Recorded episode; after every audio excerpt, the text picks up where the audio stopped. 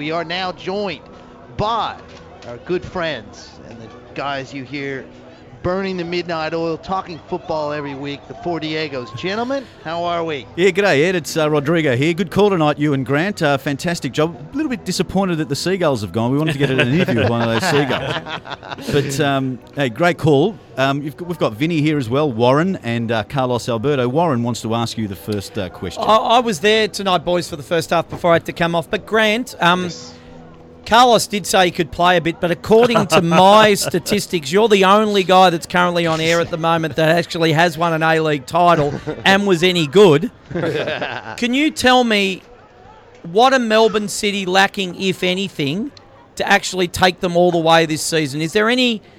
I mean, yep, let's yep. go. Let's go for this situation that Melbourne Victory play them in a final, cutthroat. Are Melbourne City better placed to go all the way this season? What are the chinks possibly they need to improve on? Yeah, look, it's a great question because I, I, I actually don't think they're really lacking anything. I think they have got a real depth in their squad. I think their squad is probably better than a Melbourne Victory squad. Um, and certainly over the course of the year, you know, the, the, the league table doesn't lie if, uh, if they manage to go on and win their next two games and win the Premiership. The only thing, and we mentioned it just briefly in the call just towards the end, the only thing that may just may work against them is I think finals experience goes a long way, you know, and, and just the mentality of players that have played in finals and, and know how to get across the line. So I don't know if they came up against the Melbourne victory, maybe you can call me biased, boys, but coming up against the Melbourne victory may may just be, you know, a little bit too, just with with previous finals and, and everything Victory have been through in finals. Great, it's uh, Carlos. Uh, now, I was ready to hammer Warren with the no Mooy, no City uh, yes. thing if they didn't get the result tonight. Yep. Do you think they passed the test without Aaron Mooy uh, in the squad? Because obviously, in the past two games where he has missed, they've drawn and lost a game. They were a little bit, I don't know, they were a little bit pedestrian in midfield, even yeah. though Wellington weren't fantastic in that first half. I thought they took a while to break them down, and uh, towards the end of the first half, they were coming good. Do you think they've passed that no Mooy, no City test? Look, you boys will obviously get your teeth into it over the next couple of hours, but you know, just just thinking back on the game tonight, I, I don't think Melbourne City were at their best by a long shot.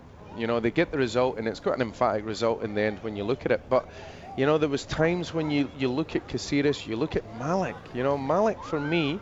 Um, you know, I was questioning what his role in the team was in the first half because he's in there and yes, he's breaking things up but he could actually do so much more for the team to get on the ball. Um, so, yep, look, it's, a, it's again, it's another valid point that, you know, they get over the line to, today against a really, really poor Wellington Phoenix side. Um, let's not make any bones about that. They were, they were really poor tonight, and uh, against a better team, I don't know if they would have got over the line without Aaron Mooy. Grant uh, Vinny here. I was going to ask you a, a Phoenix question, given that. Uh, uh, Phoenix are very they, they can set up a high tempo game and, and, and be very potent on the counter attacks. What went wrong for them today? Was, was it just the, the travel?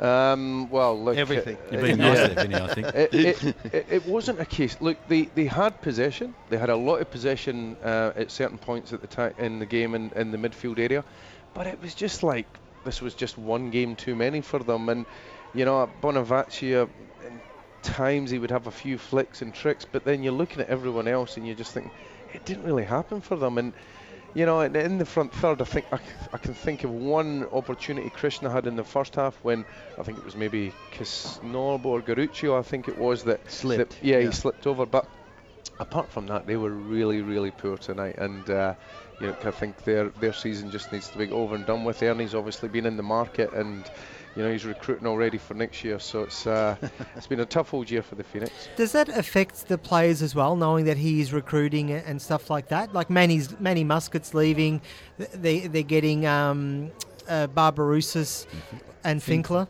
Mm.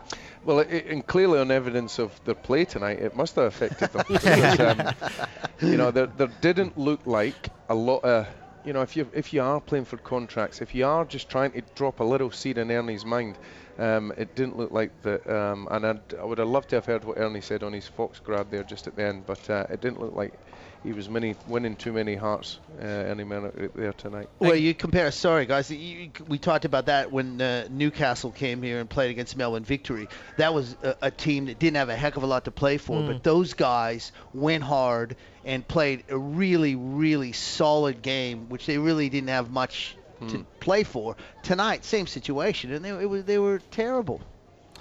Yeah, Grant. Finally, from me, back to Friday night. Yep. Um, as a victory for as a victory person. Ooh, that was Yep. close. Yep. Yep. Well, what did I say? I thought you were saying you were a victory fan. No, I'm definitely not a victory fan. Um, was there enough in that performance to have you convinced that they've turned it around and that they're going to be able to go forward from here and really cause some cause some havoc from probably being in fifth or sixth position, almost certainly on the ladder? Yeah, look, no, I think they've still got a long way to go. Victory. I think. Um, I think it was a positive in terms of obviously the result. I think it was a positive in terms of the attitude. Um, Kevin had obviously said he wanted a reaction, um, and I think.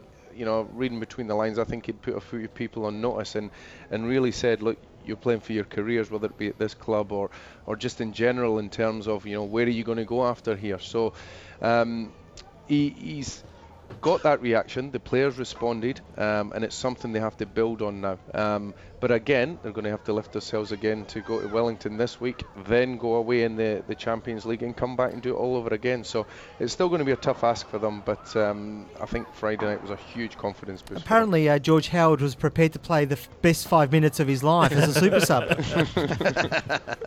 Uh, Grant, uh, you obviously played with some uh, terrific A League players in, uh, you know, uh, legends almost in uh, the likes of Archie Thompson and, and, you know Carlos Hernandez. I mean, I call them wow players. And Yep. there, there were moments in the game with Carlos in particular, you know, cracking one from downtown, or Archie scoring a hat trick, or or the Yep. s you know five goals he scored in the grand final and so forth. Bruno Fornaroli for me. Uh, and I could probably tell by Ed's call at times. Uh, just he, he gives you that wow factor, doesn't he? A hundred percent he does, and you know, like I always say to anybody, you know, when I when I actually played, you know, my role was simple. I was just to win the ball, try and have one and two touches, and give it to Carlos, give it to Archie, and just give it to the players that can go and win a game. You know, I knew I couldn't win the game, but Archie, Carlos, these Fornaroli, they. Aaron Mooy, they can win games on their own, you know, and um, it's a credit that we have them in the in the A League at the moment because they're certainly, you know, they're they're they're fantastic to watch. Hey, Um, oh, sorry. Go- Go ahead. Sorry, I thought no, you. they're, f- they're fantastic to watch, and they're certainly putting bums on seats and getting people talking about our game, which is the main thing. Absolutely. Hey Ed, before we let you go, Yes. um, wh- what was your favourite goal? Because we're going to have the Edometer um, on, and just when we listen, you know, when we when we kick off the next hour and listen to the goals, uh, we'll judge which one you liked best. But just tell us from the horse's mouth which I one. I like did- the third one. Yeah. I think the third one was my favorite, and he, he's got a great name to call Fornaroli. you know, it's a real easy one to roll off the tongue. He has been a treat to watch, guys. I, I like to say it. You'd pay. He's a guy you'd pay to, to watch play. He's just an absolute star, as you guys know. Been a real lot of fun to call him and call City games this mm. year. And it's good to see him being interviewed a couple of times now Yeah. on Fox Sports. So you know, it's nice to get some get some of Melbourne City's personality out in Absolutely. the yeah, open. that's exactly right. Absolutely. We, we haven't known a lot about them over the last couple of years. They've been very guarded. We know John van 't Schip likes it that way, that sort of European model of uh, we'll hide behind fences and hedges. But uh, it, you're right. It has been great to see uh, them making a little more noise uh, out in the uh, media and the community. Just on that one there, we had a, a, a, a almost a violent argument in the green room, uh, Warren and I earlier on, because this is a team that's.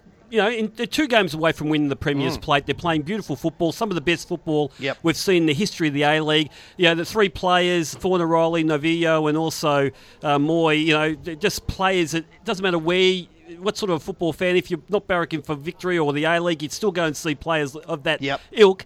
You know, the crowds are still not coming, and they're very, very disappointing.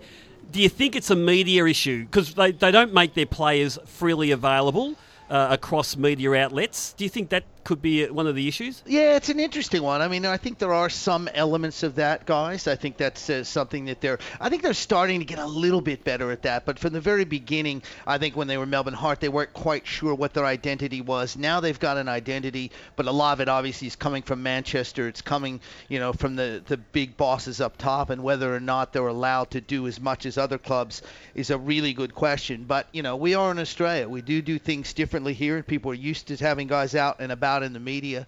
And I think it's uh, important, and they need to start doing that. When you interview, we've had post-match interviews with the guys. Osama Malik was fantastic.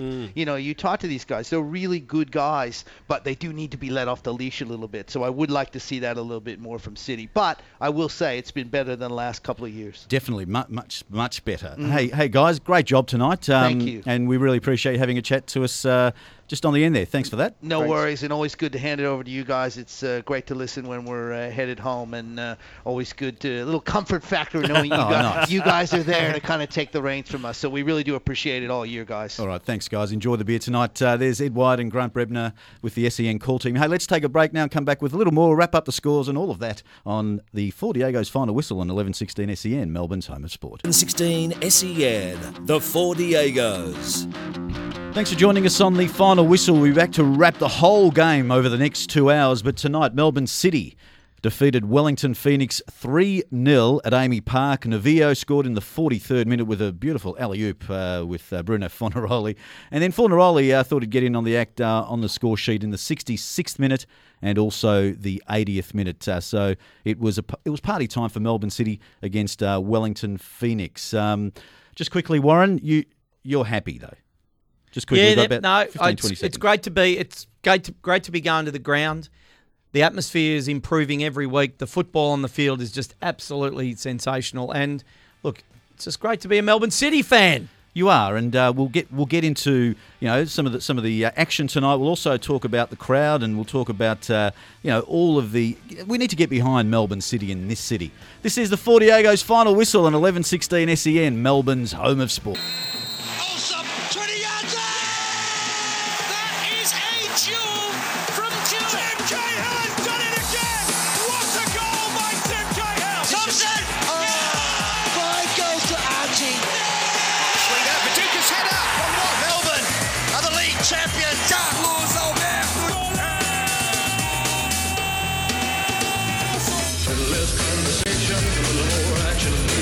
On 1116 SEN, the Four Diegos.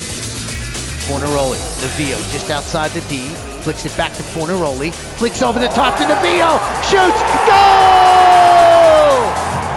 Absolute brilliance finish by Harry Novillo. It's 1-0. Bruno steps, fires, saved by Moss, and Fornaroli puts it in. Moss saved the initial goal, and Bruno put in the rebound. It's 2 0.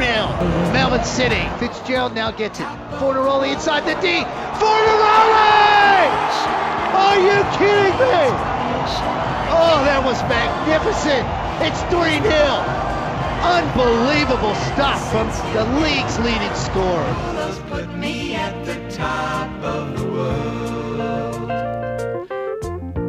There you go. It's uh, the Four Diego's final whistle. We thought we'd uh, make Warren even happier tonight. Uh, welcome to the Diegos. Hey, thanks to Ed Wyatt and Grant Brebner on another great call. And uh, certainly the, uh, Ed's favourite goal there was the the one in the 80th minute with uh, Bruno His voice Fornaroli. changed, didn't it? It did. It just It went did, a couple, a couple of octaves. changed. Uh, Rodrigo Rodriguez with you with uh, Vinny Venezuela's back in the house. I'm in the Welcome, house. Vinny. Hello. Good to see you. Good to be here. Yes, and uh, Warren Diego, you're you're happy. You were there for the first half tonight, so we'll get some of your Yeah, yeah. first-hand I would have reaction. stayed for the whole of the game, but I was required in other places. Yeah, so well, I you're, you're you're a you're and man, then was subjected. I, I was subjected to bullying actually before the. No, it's seriously. We'll take it up with HR. There is. We'll we'll talk about it later, but Yep. I should have stayed at the game because the level of bullying that I experienced pre-game. Oh, we might get was into that a little bit atrocious. later. Carlos, uh, welcome to you. Good You're- evening to you, Rodrigo, it's good and please, here. listeners, don't listen to a thing that Warren says. He's a he's a man who's just deluded with uh, joy at the moment. Can you be deluded with joy because you're two games away from silverware? Silverware, the Premier's plate could be Melbourne City's. Warren. He's, uh, he's keeping a lid on it. Make no mistake. Are you keeping the a lid on only- it, Warren? The only person that'll be there that can celebrate with the boys will be me. Yeah. When they do win When, it. when you're when Do you're they get home, it on the night? Uh, yeah, they, they should, unless they're over at Phoenix. they won't fly it over there. I actually got this concept. Hmm. This season, for the first time, we're going to go into the last game of the season, and we're not going to know who's going to win the Premier's Plate. I think that's absolutely certain. If you think about the games, Well, it's a Friday we night should- game, We should actually one. get to the point where we're playing all the. I know this will trouble the Fox commentators Oh, because they might not have enough. But they, do- they can do the crosses like the FFA. yeah, we should play Yeah. all the games Yeah. at the one time. Absolutely. And they have that, you know, that that horrible overlay audio where someone's making all this noise and means they've got to cross to another ground. Yeah, that's I it. hate it. It sort of scares you. What every they did time it with comes- the FFA Cup. Yeah, that's what I'm saying. that's That's quite, but I kind of like it when Zappa's at another ground and Adam Peacock's at Yeah, I another reckon ground. and- we're we're at a point where they should consider in the last game Yeah. everyone being on at the same you know, time. Warren, I think Fox should employ you to beat the City ground. yeah, for that one. absolutely. Yeah, and be- so so there's either tears or absolute joy. You've got your gear off with, when they win. You could get discovered. You could get discovered. Hey, I'm already discovered. Yeah. Oh, right. hmm Okay, big night tonight. Uh, Melbourne City defeated Wellington Phoenix 3 0. Novillo scored a beautiful goal. Uh, you know, just a lovely, Mm. lovely dink over the top uh, by Bruno Fornaroli over the top of the last defenders. I called And, it a uh, lobette. Oh, it was a bit of an alley oop, really, in basketball yes. parlance, and he took the half volley beautiful in the top corner um, in the 43rd minute, just before half time. It was 1 0 at half time. Then Bruno Fornaroli scored a, a rebounded penalty. He missed the, he was saved by Glen Moss, and then he took it on the rebound, and then just scored a sublime goal in the 80th minute. Fantastic lead up work from uh, Fitz- Fitzgerald on that one as well. So 3 0 in the end. That means that uh, Melbourne City go to the top of the table um, with uh, Adelaide United, but uh, certainly unbelievable goal difference. It's at AAMI Park tonight in front of 9,895 people. Didn't quite crack the 10, but that's close. Yep. That's a terrific I, I- I crowd. was- I was actually wanting around about the 10 mark uh, because Warren was giving me all these funny figures about it not being any more than seven and stuff. And I thought, well, why is this club getting more than seven? But that's another discussion for later on. What is the hotline tonight, Carlos? The hotline tonight is because I think Melbourne City fans could really talk about winning something this year. You're two games away from silverware. So tonight it's the silverware hotline, 9429 1116. Give us a ring. If you're a Melbourne City fan and uh, you're very happy after tonight, you're sitting on top. You're on top of the world. Yep. Um, 9429 1116 or 0433 98 1116. Yeah, w- and we've had the roller coaster hotline, we've had the broken heart hotline, Oh, yeah, the ship heartbreak. is sinking hotline. Yep. Now it's silverware hotline. Don't you love this game? I know. been an It can turn on a turn. five cent piece. And you know what? I've never actually come up with any of the hotlines when you guys have been prepared to knock Melbourne City big Oh. time. But Good game. I'm actually feeling very, very, very good You're because very comfortable sitting I've. You're stuck- sitting- You're actually I've le- stuck leaning back fat. in your chair. yep, you have stuck fat. You've got to stop drinking the Coke. Yeah, that's right. Yeah. Anyway, let's go to You're, you're nine- rusted on. Nine Warren. four two nine eleven sixteen. Snapper is in Port Phillip Bay. G'day, Snapper, and welcome to the final whistle. Good evening, gents. How are we going? Yes, no, not bad at all. Good to talk to you. How you feeling after that? Likewise. Uh, oh, ecstatic. I mean, I mean, we're, we're on top of the league. Um, and you know, our little neighbours' victory. You know, they're, they're plummeting down there. They're holding on to Stanton, and they're and they're still giving it to us. They're still saying your trophy cabinet's empty. Let me just get one thing straight here. You've won three titles, two when City weren't around. This season we will be equal, and you will have nothing more to say.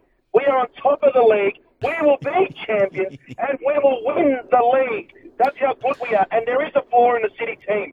It's the belief that we have to believe in ourselves. If we don't believe in ourselves, that's the flaw right now. Is that tonight the players didn't believe in themselves until that first goal. We played very poorly, but then finally we cracked it. And I, and, I, and the, the key man, Caceres, I'm very disappointed in him. He had a point to prove tonight. He didn't quite stand up. And I'll tell you what, guys, Bruno Fornaroli, he's a cheeky boy. He missed that penalty on purpose. On purpose? He wants, to, he wants to hold that record with zero penalties because that's what strikers do. They score without the gift from the referee. Come on, City! I love it. Sna- Snapper, you available for halftime pep talks? That was, uh, you know, I was moved by that, my friend. Moved. I'm available anytime you want me, guys. I am available 24 7. I'm on top of the league. We're going to win the title. I'm going to be there. I cannot wait to see the boys lift the Premier's play and then lift that title in about five weeks' time. It will be an amazing feeling. I reckon it'll be better than when I get married to my girlfriend in the future. That's how good it feels right now. Whoa, awesome. That's okay. fantastic there, Snapper. He's got we, a snap in his shorts just quietly. We won't tell her you said that, of course, because um, that could wreck the wedding night. Yep, no, Snapper, just I love your passion. Just let's keep a lid on it. no, no, no. Everything that he says is right. And look, couple of things. I thought Caceres was actually okay tonight, and it, it's a hard, it's a hard gig replacing Aaron Mooy. But just very quietly, you have to say on performance, they scored three goals. I mean, Aaron Mooy will find his way back into the team next week, I'm sure. But uh, look, Snapper, I know two people that'll be at the after match function when we do win the grand final. There won't be another Diego there. It'll be me and you and a few other thousand of people, but none of the rest of these blokes in here. Geez, a bit, bit uh, coming off the text messages from some Melbourne victory Oh, of course there are. What are Um, they going to say, well, Rodrigo? It's a, whole- it's a whole family. Michelle, Sam, and her their son Matthew are Yep. passionate Melbourne City haters. They hope they get to the final and lose to victory if they get there. Or any other team if they don't. That's very vindictive, uh, Michelle, Sam, and Matthew. no, that's but, what uh, sport's all about. yeah, it is. It is. Um, have a very safe trip home, Michelle, Sam, and Matthew. Let's go to Ralph on 9429 1116. It is the Silverware hotline. You, g'day, Ralph. You're in Frankston. Welcome to the final whistle. Thanks, guys. We're on our way back to Frankston. Uh, obviously, silverware's a premium down there. Um, just thought I'd say uh, uh, the girls in the back want to say hi. Hey. Hello. Hey, girls. So take our daughters every week, and um, it's just uh, been building this season, and it's really uh, amazing to see how big uh, one season can make, um, especially with the City Group coming on board. And Sorensen has been super, and um, I thought Caceres was okay tonight as well. And um, I'm just really excited every time I watch Bruno Fornaroli get the ball. I haven't seen anything like it in Australia, and um, I hope I hope he's back next season, and maybe we should naturalise him and get him to play for Australia. I don't know.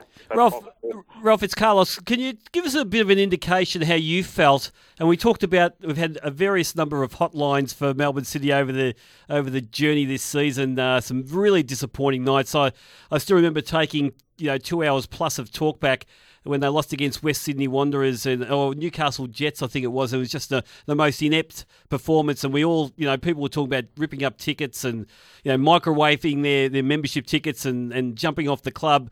Are you one of those guys that felt really close about jumping off, uh, or are you being a guy that, you know, albeit being disappointed, decided to stick with the club and now you're getting some rewards?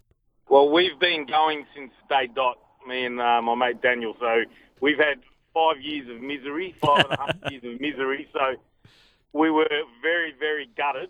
But then, you know, it's just something that you know you get to. It, it's been building since you know since probably Christmas when we uh, when we had those transfers and we thought, oh, geez, I wonder how these guys are going to go. But he's definitely uh, picked the right players. You've got Fitzgerald who's coming in, into his own. Caceres, I agree with you. He did all right tonight. But yeah, I was, we were gutted at that game. I, I still remember that game vividly because I rang up and you know I didn't really know what to say because we were so upset. But uh, you know, it's been um, a bit of a revelation really since then, and how they've started to gel together. Now, Ralph, uh, all the kids in the back seat, are they all called Bruno now? Uh, definitely, yeah. Are any of them old enough to take Bruno's hand in marriage? Uh, no, not in this country anyway. well, Ralph, just because you've been there since day dot, like you said, you obviously really, really feel uh, what the what the club is doing and their results and their performances and so forth. What do you think has been the thing that's turned uh, their season around? Because as as we have talked about before, this team was on its knees at different times this season. I, I really think uh, they, they're starting to play for each other a lot more now, and they've got their confidence. I, I mean, Zullo's addition. You know, we had a lot of injuries at the start of the year, which a lot of a lot of people forget. You know, uh, for um, Novillo was injured, uh, Zullo was injured, Franjic was injured. Like these these three guys would start in any team in the A League, and you know we had a lot of injuries, and we've built since then, and you know they've just started to play a lot better together, and they have that confidence where you know it doesn't matter who comes on off the bench, um, you know they can you know they can do something special, and especially when you've got the confidence of Aaron Moore, the best Australian player in Australia at the moment, you know Fornaroli, who's just uh, you know a bit of a revelation, and and Novillo, whose arrogance and class is you know starting to show as well. Ralph, can I ask you, do you feel that Zullo's still got more to give? Uh, I, think I think he does. I really do think he does. But you know, I also think he's got a point to prove to himself, really, because he's been injured for so long and- wasn't getting the game time that he probably thought he deserved. So he's probably he might be trying a little bit too hard, like to to um to get that ball moving forward. But um, like a couple a couple of good runs tonight, but some of his passing left a little to be desired. But um, I think you know once Mooy comes back, his role you know is a little bit better.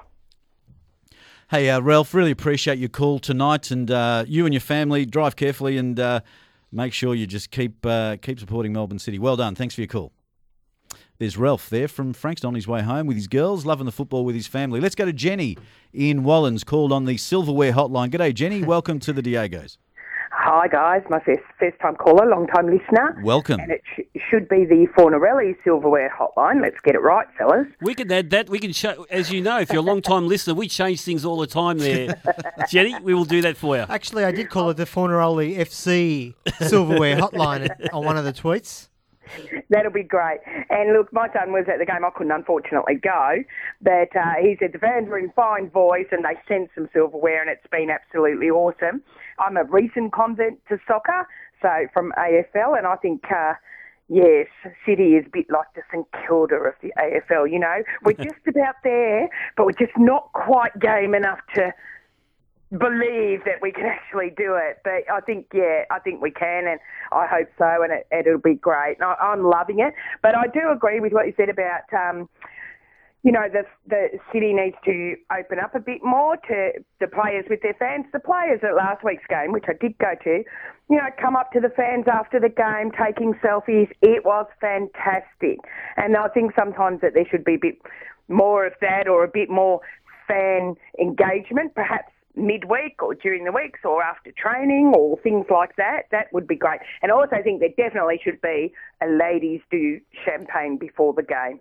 Fantastic, like Jenny. that. Jenny, just on uh, just on your uh, sort of new interest or re- more recent interest in the game, we know your your son uh, or you know people, his friends, and your son really loves the game. That's why you may have been, uh, you know, maybe uh, gained your attention. But was there anything else about the game or Melbourne City in particular that has made you a bit of a convert?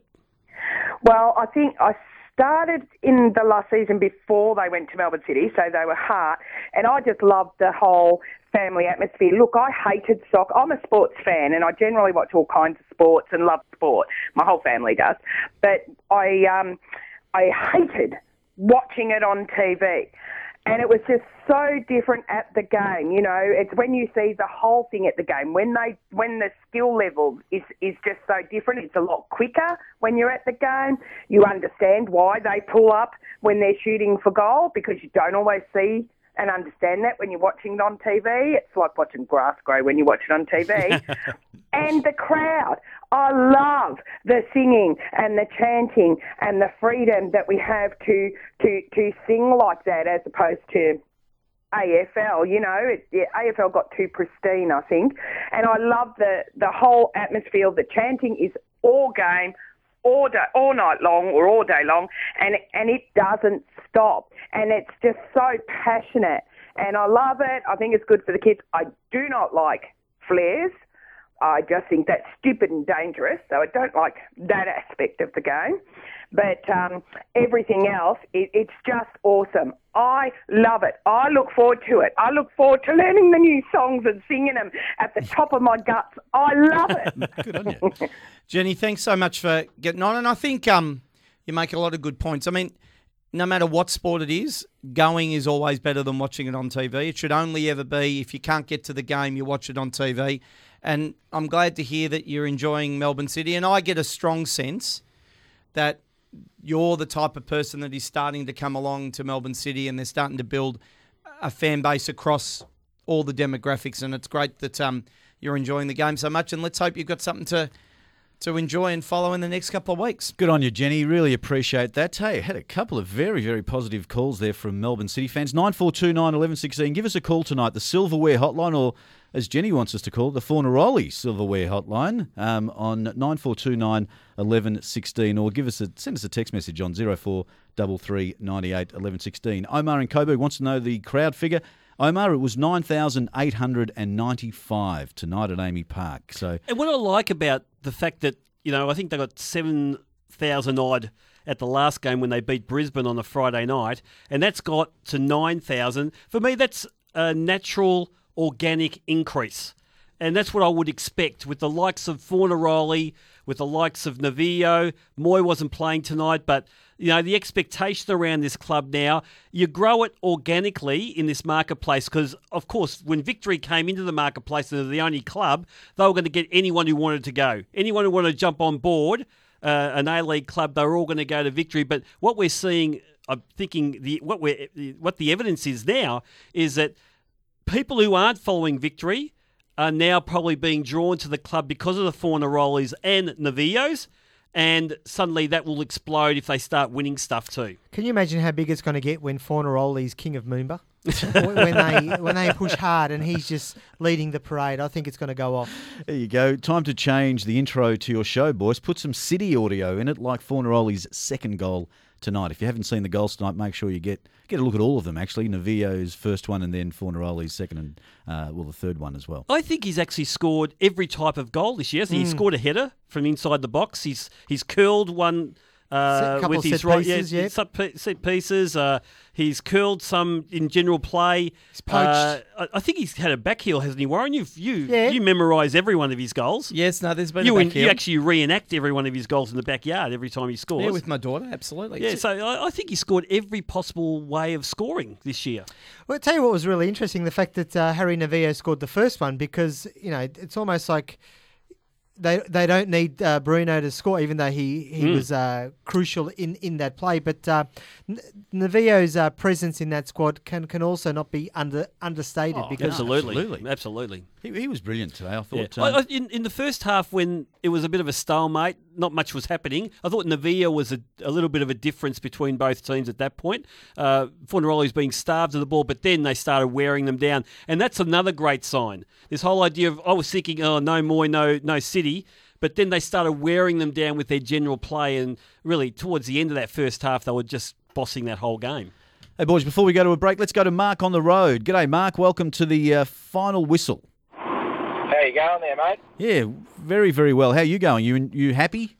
Yeah, yeah, just coming back from the game, mate. Uh, yeah, saw the Fornaroli show, and uh, yeah, I'll tell you what, I'm a Liverpool supporter too, and uh, he reminds me a bit of a uh, of a Luis Suarez. Not obviously not as good, but uh, you know, he's the Austra- he's the Australian equivalent. Watching him for Liverpool when he's back's to the goal, you know, he's got the uh, he's got the moves. Yeah, Mark, born in the same city. I don't think it was a thousand person city. It was a big city in Uruguay. But yeah, I agree with you. I think um, I think in the equivalent of Australia, he's actually able to demonstrate that he can do everything that Luis Suarez does. I probably think that they're actually about the same height. But I think Fornaroli's great strength in Australian in, in our football this year has the ability to engage defenders maintain his position against guys bigger and stronger, taller and whatever, and then turn really quickly. I mean, his ability to keep possession, be physical in the contest, and then be able to be skillful enough to do something about it or with it has been absolutely sensational. And considering that his goal scoring record before this was consistent but not sensational. Um, It was actually quite poor. In five years, he scored 13 goals as a striker. to come out and score 22 and break the record for the total number of goals in one season, and that was done by Berisha, including finals, is quite amazing. And look, the goal scoring across the A League this year, if you look at if you look at Maclaren with 18 goals, if you look at Berisha with 17 goals, it's been sensational. And Mooy and Novillo now are in double figures. First time ever, three players in the same team have been in double figures. And he's scaring the living daylights also out of defenders. In the. Mm. first half, you noticed he, he received the ball outside the box and he started just moving towards the ball, the box with the ball at his feet. And suddenly it just opened up Just like opened- Moses. like Moses. I, I did see that. I mean- he should have scored that goal too, by the way. Absolutely, it was Glen Moss a, a terrific uh, reaction yeah, save, yeah. but I mean, it, they were just so petrified of him that they just op- it just opened up this whole gap, and I think now his reputation's preceded him in that way. Hey, on that note, Carlos, let's take a break. And uh, Tom, Tom, and Omar, and all the callers, please stay on the line because we'll come back to you right after this break on the Four Diego's final whistle on 1116 SEN, Melbourne's home of sport. Football is like a religion to me. I worship the ball and treat it like a god. Too many players think of a football as something to kick. They should be taught to caress it and treat it like a precious gem. This has been a hot and sweaty, but strangely arousing Pele moment by the four Diegos. Yes, welcome to the final whistle on this Easter Monday evening. Melbourne City defeated Wellington Phoenix 3 0 to go to the top of the A League table uh, with two rounds to go after tonight. Novillo scored in the 43rd minute. Uh, Fornaroli scored in the 66th and the 80th minute. Uh, some beautifully constructed goals, especially the first and the third goal tonight. If you get a chance, make sure you check them out on TV or on YouTube, wherever you, you, you get your content. That's that's how the uh, media people talk these days. At AAMI Park tonight, in front of 9,895 people. Warren's happy, Vinny's happy.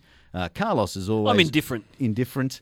Um, Gee I'm happy. whiz, that's I'm kind of happy. Anyway, no, no, I'm, I'm very happy. happy. You're happy. We had some fantastic, really passionate uh, supporters uh, in the first half hour or so. Uh, 9429 11 16. It is the silverware hotline. It was a big, big win for Melbourne City. They had to win this, and they did. Let's go to Tom, who's been waiting online. Thanks for that, Tom, and welcome to the final whistle.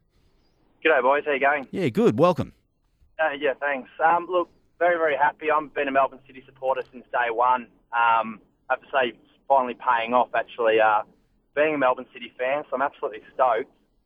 Um, I just think uh, mainly our, our difference this season, I know everyone's talking about Fornaroli a lot, but just having that striker presence in the box, especially, I find in um, previous seasons, we seem to be able to like build it up, get it out to the wings, and uh, there's never anyone there to take the shot, really. So I think that's been a massive turnaround for us. I there's no doubt. I mean, it's simple to say goals win games, and as much as teams need to keep clean sheets, and interestingly, I think coinciding with this good run of form has been the Melbourne City's ability to limit teams. I think they've only copped one goal in the last three, and that makes a difference too. But to have the confidence that one guy, and really, in all honesty, as Carlos said, he doesn't get many things right, but the stats he's always absolutely up to, up to date with. And three guys in double figures, first time it's ever happened. It means that it's not just one guy. And hmm. Harry Novillo, who's come back, credit to him, his discipline issues off the field, he's come back and he's played a part. And the first goal tonight really demonstrated the chemistry that there is between the two of those guys. And it just means that teams are going to have to worry about three guys, not one. Just don't underestimate also, Tom, the fact that when City have been under the pump at times this season, the outlet has been Novillo and Bruno Fornaroli. My favourite saying is keep calm, give it to Bruno, and you get you out of jail. And that's what's been happening. But nowadays, it's a more collective effort. I mean, John Van Skipper's got a really, really uh, good, cohesive team that work well together, but it hasn't always been like that. But you have got results because Bruno's got you out of jail every now and again. So uh, that's that's the other thing about this team. It's he can change formations, probably more so than any other A League team, and still get success. When they're under the pump, they can still get an outlet to Bruno or Harry and they can score goals. This is a very, very dangerous hmm. team right now for any opposition who try and close them down with only plan A because they've got plan B and plan C. That's the difference, I think. And the fact that people like Fitzgerald can also kick a goal and a good goal when, when the when the time beckons is heartening. I think Sorensen, the fact that they're building from the back, you can't undervalue his his uh, contributions because when they were having their lulls and sort of just scraping in at games, and, and he was the one who's making some big saves and, and, and got them through sort of I think the an ugly part of Yeah. this the, the season, and now they're sort of every, everything's firing on all cylinders. Thanks for your call, Tom. Really appreciate that. There's another Tom online. G'day, Tom in Greenvale. Welcome to the Four Diego's final whistle. G'day, gents. How are we? Yeah, very well. You sound excited. I think we're. I think we're. Um, we've blessed. I don't think we've seen a striker of Bruno's calibre for probably 20 years since Mark Viduka here in Australia, who can play, change a game, and plays fair. No red cards. Hmm. And uh, if Vic, if uh, if we can keep this team together for another season, I think victory. No, uh, we're coming hard, hard and strong. Yeah, I think there are. I think there's statistical comparisons between Fornaroli and Viduka in terms of the most goals in their first season, something like that going back to Viduka. I just think Viduka's under 21 though. Yeah, I know. I mean, there's- it is a very different. Compare, about you compare, numbers, you, not no, you compare to uh, compare Bruno to foreigners. Not, I wouldn't compare them to someone like a Viduka who He was playing A League as, as a 16. Yeah, but sorry, in just the the numbers of goals in their first season. Yeah. So, I mean, that's a But he, stat, he, he, start- normally he hold on to those Viduka very, started when he was 16, firmly. right? I mean, it's it's chalk and cheese. To tell you the truth, Warren. But anyway, go ahead. I wasn't actually the caller was Carlos, but anyway. But anyway, look, I just think um, what we get is a point of difference. And Carlos was, you know, jibing me off air about what I'd do if if City didn't re-sign Fornaroli. I think if Melbourne City want to continue to build any type of success on and off field, and that is crowds and the whole package, they've actually got to throw the farm at Fornaroli and make him the marquee player. He may not come back and score anywhere near as many goals, even if he ended up getting 13 or 14. With the fact that Aaron Mooy is probably going to choose to go because of his career, it makes Fornaroli's role in the team even more important. Is he Del Piero money? Oh, he's any money. Hmm. He's, I mean, right now, in terms of his, if he, in terms of his impact on a club, and that's the total impact, he could be the he should be the highest paid player in the A League. I don't think there's any doubt about that in terms of what he means as one person to a whole football club where they're at right now in attempting to build something. If City came back at the end of the year and said we've lost him to China because they offered him 10 million a year, no, there's no excuse for that. There's no. I agree. There's no excuse for this team and the owners, City Group, because they can pay marquee wages No of any excuse. amount. They can match anything China will want to pay. If they want to pay fifteen million dollars to this guy, City Group can match it. Now, whether it's worth it for them to match it is another question. Yeah, Carlos, it's a- it's a lot if- if he but, gives- but they are the only they're the only ownership group in the A League that can match China if they wanted to. If he gives up King of Moon, but just to go to China, I've got to be asking the question: What sort and of you know, man is he? And this is going to. People are going to bag me for what I'm about Oh, to say, but oh, I'm ah. going to say you're- it. you're fine with that. In the midst of knowing that Aaron Mooy will go, and whether you want to keep Harry Novillo or not, depending on what he gives you, it would be a perfect opportunity to go after somebody like Tim Cahill. If you ended up having a Harry Novillo with Tim You Cahill, can't have Bruno and, and, and Tim. I mean Bruno Fornaroli and Tim Cahill. You can't not? have them together. It won't work. What, It- ego? it won't Ego wise or the way no, they no, play, no, just a, no. It's structural. It's a structural, Structural, issue. yep. I don't think uh, that you can have a Tim Cahill and a Bruno in the same team unless you play with two up front, which uh, I've never seen John van 't Schip do. Yeah, but so so, you, uh, what's his name? Tim. Tim will ask uh, what what's the, you know, what's the What's- what's the project? What's the project? Yeah, what's the project? What's what's the what's he calling? What's the ambition? Yeah, the Um, vision. the vision. The vision, Thank that's you. what- yeah. Thank you. I appreciate that. Thanks, Tom. Thanks for your call. Evening Diego's Foundation member, extremely starved City fan. An incredible feeling being top of the league. Stats don't lie. Having the Golden Boot leader, best midfielder, and number one goalkeeper. Exciting times and can't wait for the finals. P.S. City needs to pay Fornaroli whatever he wants. There's and Luke. there's a high expectation that the City Group will meet whatever this guy wants. And are we talking about Del Piero money?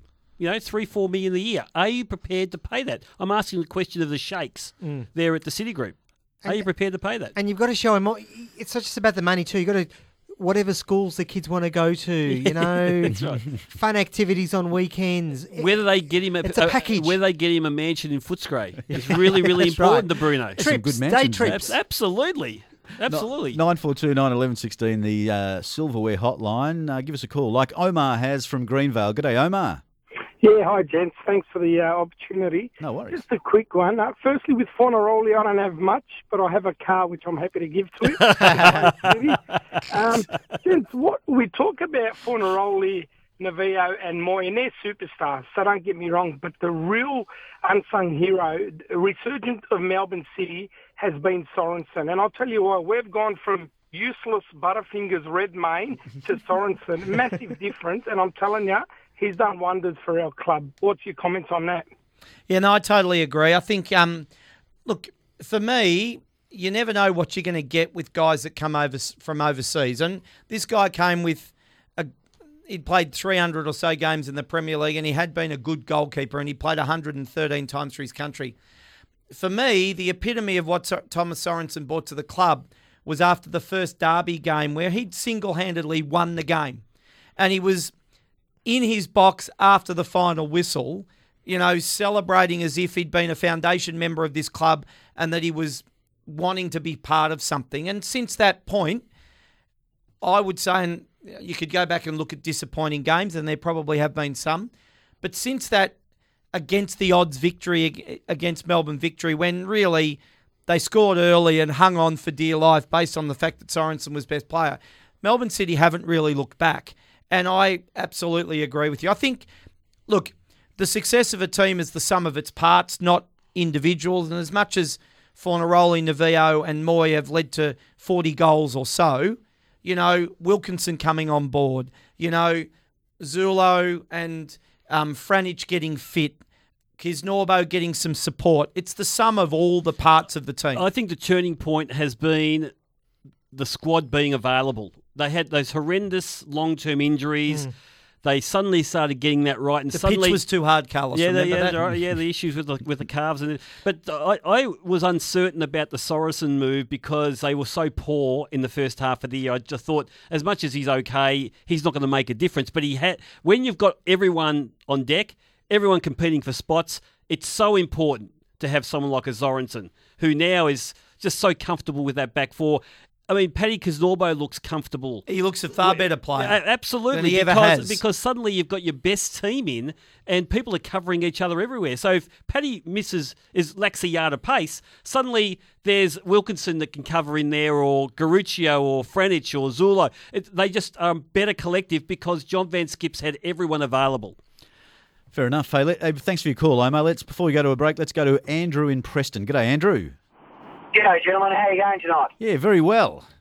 Fantastic. Look, uh, my comment sort of uh, stole some of my fire. The last uh, re- last caller stole some of my fire around Sorensen. But I also feel that you're, you're speaking about the confidence that's starting to build in the club. I also feel that there's a level of cool-headedness that's building in the club. And there's a, there's a level of calmness, and they are not rushing through some of the passes, particularly down in defence. And I bring that sort of coming from the coach. I think what we're starting to see is a, is a level of uh, level of assuredness that uh, I haven't seen. I've been a member for three years now, but I, have, I haven't seen that for, since, I've been there. What, what's your comment around the reflection of the coach? Yeah, and I I think you're 100% right. I mean, I think there's a sense that, you know, um, John van 't Schip wrote a fantastic article about Johan Cruyff and the the sense of total football is actually playing structured unstructured if you know what I mean there's a structure about the way Melbourne City play particularly in distribution from Sorensen in the back half but then there's the flexibility and the flair that's allowed in the middle of the park that once they get to a certain point with the interchanges of passes and Fornaroli creates that because of his such good play with his back towards the opposition's goal, his ability to keep it, to distribute it, to turn, to play. So there is a confidence around Melbourne City. A team that's going to challenge them is a team that's going to to match them in the middle of the park and maybe outpossess them and take on the Kisnorbos and the and the Wilkinsons, try to get behind them with pace. You know, That's West- got to be West Sydney Wanderers. It- it does. and it can. Mate, I'm just really, really waiting for the Perth Glory game next weekend away from It'll home. be interesting Yeah. with um with the the mix because Perth Glory now with Keogh up front, it's changed the dynamics of their team big time.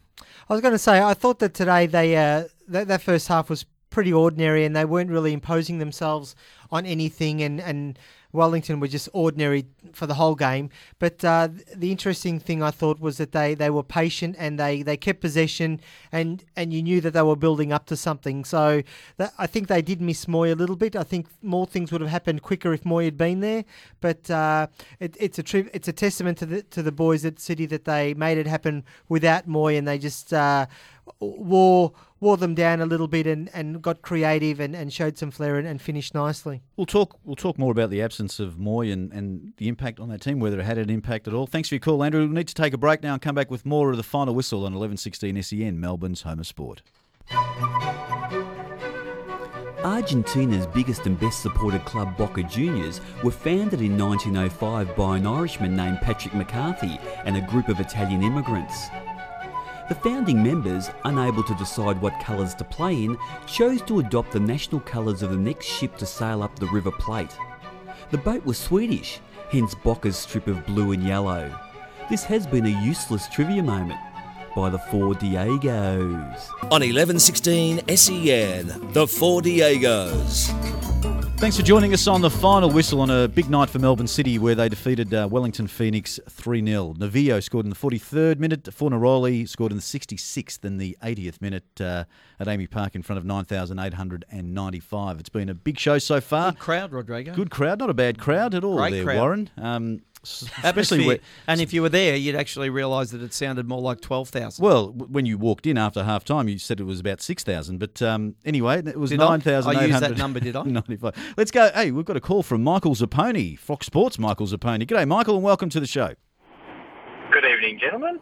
Yes, always good to have you. Haven't spoken to you for a little while on the final whistle, but uh, hey, what'd you make of that? That was a, an emphatic win in the end, wasn't it, from Melbourne City? It was, and I think you know Ernie Merrick summed it up uh, well when we spoke to him post game, and, he- and he said you just didn't take enough risks. We uh, sat back, and it, you can't do that against a team with the quality of Melbourne City. And I know you've been speaking about uh, Novillo and, and Fornaroli and how good they've been, but uh, Wellington Phoenix were disappointing tonight. It's a tough one for them because they didn't have a lot to play for. But uh, in the past, we've seen Melbourne City falter at crucial times in seasons, and this squad, I think it's got the, the fabric about it that uh, can go all the way this year. When you look at their really impressive form at home, they're now 10 undefeated in a row at home. They've scored 31 goals to 11 in those last 10 games. So it's just an imposing record, and you wouldn't want to play Melbourne City uh, in Melbourne. Uh, they're very, very tough to beat. Uh, Zappers, it's Carlos. Uh, yeah, good point about playing Melbourne City in Melbourne, and they're not too bad away from home these days either, except for when they go to Perth. And they've got Perth next week, and this is a red hot Perth. Probably the team with City playing the best football and getting the results with Keogh on fire and all and Castro and all the other great players. They've got to get over Perth next weekend, obviously, if they want to win the Premier's Plate. Uh, what do you think their chances are? Yeah, it's a tough one, isn't it, Carlos? Because, as you said, Perth uh, are the form team of the competition. In the last 10 rounds, they've won 9 out of 10. So uh, uh, they're, they're going beautifully, and to, to beat them over there has proven very difficult for both Melbourne teams over the years.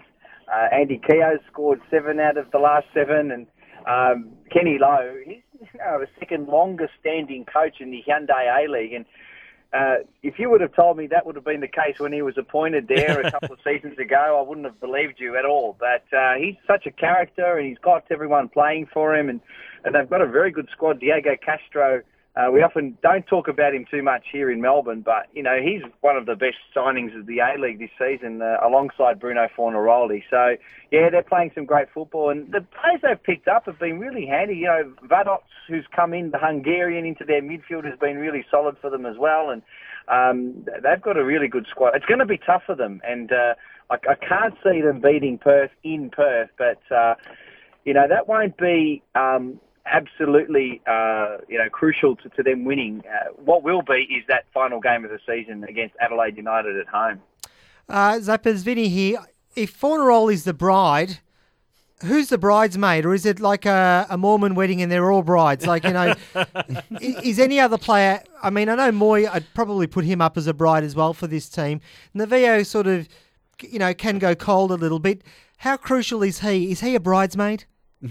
Novillo. Yeah, like you know, he's not not as good as Fornaroli, but he's almost, you know, he's almost got the nod. Wasn't it great to see those two uh, in action again tonight? And uh, that first goal was one of the best I've seen this season uh, in terms of the build-up play and uh, the way that Fornaroli set up Novillo was, was brilliant. And uh, you know, watch that goal anywhere in the world, and, and it would have been a place in the Serie A or the, in the English Premier League. And, and it was a tough finish. It wasn't an easy goal to finish, given the fact that the, the pitch at that end of the park is terrible, and uh, the way he took the goal on the half volley, and Novillo was uh, was well taken. So. Uh, he's he's a really important player to them. I think they struggled. The, the two games that um, he was suspended uh, by the club, um, I think they really struggled when they he's not in the side. So um, City talk about the depth that they've got, but um, he's a t- tough player to replace, and they need him there during the finals if uh, if they're going to achieve something this year. Zappers Warren here. You walk in corridors and speak to people that the Diegos would only hope to ever speak to. Is um or walk in, can I say? Bruno Fornaroli, he's certainly throw the farm at him material, isn't he? In terms of Melbourne City building a brand and growing, you know, their crowd and growing their support, which they've started to do this year, as much as all football is a business decision, certainly Melbourne City have got to just make sure they keep him next season, particularly with Aaron Mooy looking like he'll definitely go for career purposes. Yeah, and look, let, let's be clear that Fornaroli is is a player that is contracted next season as well. So um, we know that, that you know in football that often uh, doesn't mean a lot when there's a lot of money being thrown around from, from China, for an example, and we've seen a lot of uh, Australian players head over there. A little bit different with Fornaroli and, and China, without going off on a tangent, because uh, Australian players are more likely to go there because of the plus one rule in Asia. But um, who's to say that he, he couldn't go to a, a club in Europe in the form that he's in? But I know Melbourne City want to keep him at the club. They want to keep him desperately. They will try and build a brand around him next season. They've already started selling membership campaign this season for next season. So that just goes to show you the, the way they're thinking at the moment. And uh, yeah, you're right. I think they do need to uh, increase uh, the, the salary that he's on, make him a marquee player. And I know the City Football Group are very keen to keep him uh, in their fold. And, uh, you know, Bruno Fornaroli has every right to ask for more money next season, uh, given what he's been able to produce. And the other interesting element of all of this is, uh, you know, what the A-League does. We've seen the A-League in the past help keep players or bring players uh, with sweetener deals um, with Alessandro Del Piero um, being the most recent case in point, um, paying him a, a marketing fee to help promote the league. You know, what better way to demonstrate the beauty of the A-League than reeling off, you know, roller roll his top five goals for the season in your marketing campaign for the season next year. That's the sort of thing they should be thinking about the FFA, and they talk about this marquee fund. They should be putting money to keep him in the A-League next year because uh, you know, we'd be poorer for it if he wasn't around. Couldn't agree with you more, and that's the sort of uh, traffic that's coming through our text message here uh, tonight, uh, Michael. But hey, thanks for your time. Before we let you go, um, looked like you had a bit of fun there with Ned Zelich on here tonight. Um, the dynamic duo. Well, Ned was in fine. He was, wasn't this evening. Uh, yeah, and he, he likes to get up close and personal. Ned. Oh, Uh, we were just saying he likes to invade your personal space, doesn't he, Zappers? but that's okay. That's okay as long as his breath's okay. It should be fine. Fisherman's yeah, yeah, friend. very hard to keep a straight face, uh, Carlos. But uh, yeah, no, he uh, he's going beautifully, Ned, and uh, we, we love his passion. Good on you, Michael. Uh, say hi to Ned when you see me. Uh, we always uh, love talking to Ned Zelich. Hey, uh, really appreciate your time tonight. No worries, boys. There's uh, Michael Zappone from Fox Sports. Let's take a break now and come back with more of the Diegos on 1116 SEN, Melbourne's home of sport. On 1116 SEN, the Four Diegos. Yes, we're coming up to the news on the final whistle tonight. Hey, thanks for your calls so far tonight on the silverware hotline. Keep them coming 9429 1116. Love to talk to you about uh, Melbourne City. You Or, know, or anything in the A League. Carlos is a close talker, like Ned Zelich. He too. is a bit. he is. He gets. Uh, he's a close talker. Yeah. He's a finger pointer talker.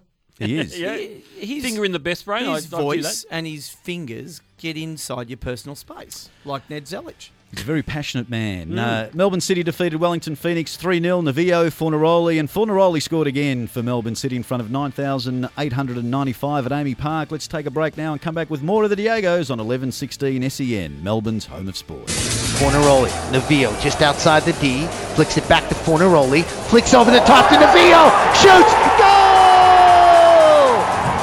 Absolute brilliance finish by Harry Novillo. It's 1-0. Bruno steps, fires, saved by Moss, and Fornaroli puts it in. Moss saved the initial goal, and Bruno put in the rebound. It's 2-0. Melbourne City. Fitzgerald now gets it. Fornaroli inside the D. Fornaroli! Are you kidding me? Oh, that was magnificent. It's 3-0. Unbelievable stuff from the league's leading scorer. There you go. Welcome to the Four Diegos final whistle here on 1116 SEN, Melbourne's home of sport. Rodrigo Rodriguez with you. Vinny Venezuela's here with Warren and Carlos Alberto Diego. Ed Wyatt was uh, in fine form, especially on that last goal. Absolutely He- his voice sensational. changed. It cracked, did. It was it? It- it fantastic. went- It was fantastic to listen to those. If you haven't seen the goals, uh, make sure you get to see them wherever you can. Melbourne City defeated Wellington Phoenix 3 0 today or tonight. Uh, Novillo scored in the 43rd minute with a lovely uh, interplay with uh, Bruno Fornaroli. Then Fornaroli decided that uh, he just wouldn't be um, dishing out the goals. He thought he'd score two himself in the 66th and the 80th minute at AAMI Park tonight in front of 9,895. Carlos, the hotline tonight. It is the silverware hotline. They're two games away from winning uh, the league. They're on top at the moment. really, you know, people talk about in Australia the grand final is traditional. All Australian sport loves the grand final, but across the world, if you first pass the post, you are the champion. Mm. And this is a club that's gone through ups and downs this year to put it mildly. And there were times when you know the coach was going to be sacked, players were going to be sacked, everyone was rubbish. But through the whole thing, and Warren could testify to this, through the whole thing, Bruno Fornaroli had stood up from day one. Day one. He was the player that was keeping that club together as a centre forward, as a, as a, as a guy at the pointy end, the prolific prong that he is. He's the man that's kept this club together, and now they're seeing the fruits of the labour. Warren, you must be absolutely beside yourself with joy right now. Warren, Warren, I know you. I know you. I know that you you you plan things and you look at all the contingencies. But Mm. Mooy's away on national duty. Let's say he does an Achilles or something like that Yeah. in, in one of our Angers sessions, and then Fornaroli after tonight's effort. Mm. Dancing on the coffee table, as we know he likes to do. Yes. Falls, stumbles. Oh, He does a flamingo. Yeah. Flamingo dancing on the flamingo. flamenco. Are you still Yeah. cock a hoop? Of course not. Oh, That'd be a disaster. That'd be an disastrous, absolute Vinny. disaster. But you are one injury away from disaster Harry, this season. Tell me a team in the A League, in all, with all due respect, across any of the top teams, Carlos, and then again, you throw these incendiary devices, these questions that are just Incendiary they're devices. They're, I incendiary. wouldn't know It's what that like- meant, but anyway. It's like it's like the dis- disdain I have for people that throw flares at the football. You throw, throw flares in this studio. Hmm. Questions that are just what's one team that if they had one injury to their best player would be unaffected Yeah, by but, that? but Bruno, we're, we're talking about this is stratos, stratospheric level. he got there. Well, Yeah, if with Bruno City. Fornaroli you was. You've passed the test with Aroli. no more. He's starting You, again. you, you, you passed the mo- Rodrigo, no more, can no we go to city a break? test tonight. Can we go to a break? Warren, He's Warren, starting again. Because Warren. if no Fornaroli, would Maclaren's season be stratospheric? I, I, didn't. I didn't start this. Warren, Vinny was me. started this. Okay. I'll, no, I'll, no, I'll allow it. can- can I'll I just say- tag team No, thing. no, no, again. no. No, So that's not Warren, tag team. Hang on. Your answer's all wrong because I would have thought that you could have said, you know what, the boys are working so well together that uh, we would we would get past anyway because we're gelling as a team. I was That's the gonna say, you know, I was looking for Denzel you. Washington had a famous quote in Remember the Titans when Gerry Bertier became a quadriplegic in the film, and he mm-hmm. said, "No one can replace Gerry Bertier. Mm. No one can replace." You know what? No one can replace Bruno Fornaroli.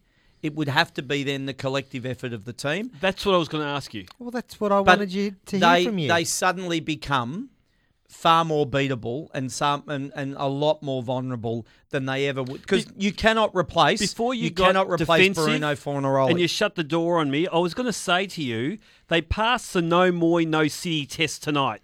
They passed that. no, no, I don't think they did. They did Well, pass won that test 3-0. tonight. They won 3 0 without him, right? Insipid, they were the opposition. As a City fan, seriously, as a City fan, Mm-hmm. Yeah, yeah. let's say Fornaroli does cop an injury. Yep.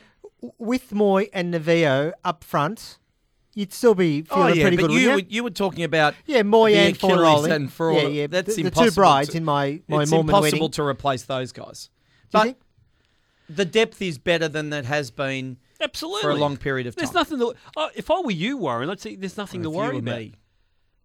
I'd say there's nothing to worry about. No, there is. There would be a lot to worry about. Have joy in this team. In, just, just really, really I- you know have what, I- happiness when I'm with at what the they've football- achieved. Zullo, Franjic. Yeah. When I'm not, when I'm at the football with my Fitzgerald. family, my wife and my children, and we're all Melbourne City fans, and we're dressed up in the kit that we bought this year on the back of their season, just becoming like a, a bit of a snowball that's just going down the side of the hill, getting bigger and bigger, and the we're part of the crowd and the atmosphere and everything that's building. And I'm not thinking about you, Carlos. I am absolutely Joyful. loving Yeah, every yeah, good, minute good. of the Melbourne City experience. And I tell you now, I tell you now, it's it's absolutely pound for pound as good as going to the AFL, and we've been going to the AFL as a family for the last. Well, my oldest daughter is 15 or 16 years of 16.